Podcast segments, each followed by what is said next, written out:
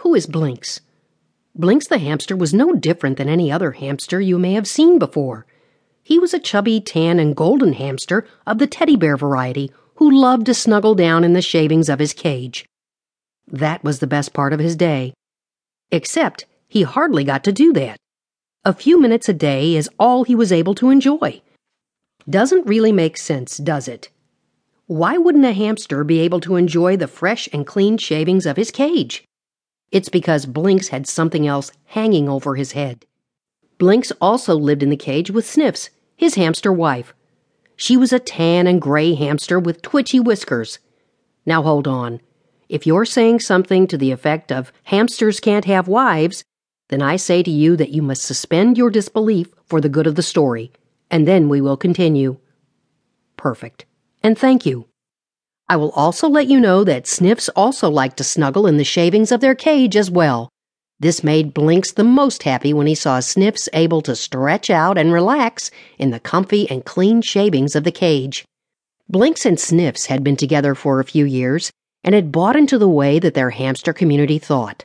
They needed to have the nicest furniture for their cage and be able to purchase everything their little hamster hearts would need and desire. Thankfully, they had their little plastic hamster credit cards to help them with that over the years. And their debt load that they owed to the big cheeses downtown just kept increasing every single month. I forgot to mention that Blinks and Sniffs had also gone to Hamster University, or HU as you may have heard it called. They studied everything from proper cage cleaning techniques to wheel spinning theory. Like so many other hamsters their age, they have quite the amount owed to H. Wiggles and Sons Loan Incorporated because of the hamster student loans they had to take out in order to get these valuable life skills.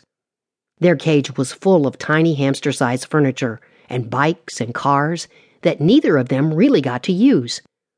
Why couldn't they just go running through the tubes by their cage? Or go for a run in the grass outside? To put it quite plainly, their tiny hamster debt, which was not so tiny at all, was squeezing the life out of Blinks and Sniffs every single day. They both would leave their cage early in the day to go to the huge wheel factories downtown, where they would be running all day long just to have enough to barely pay their cage cost. Their hamster debt and hamster student loans were more than they could handle.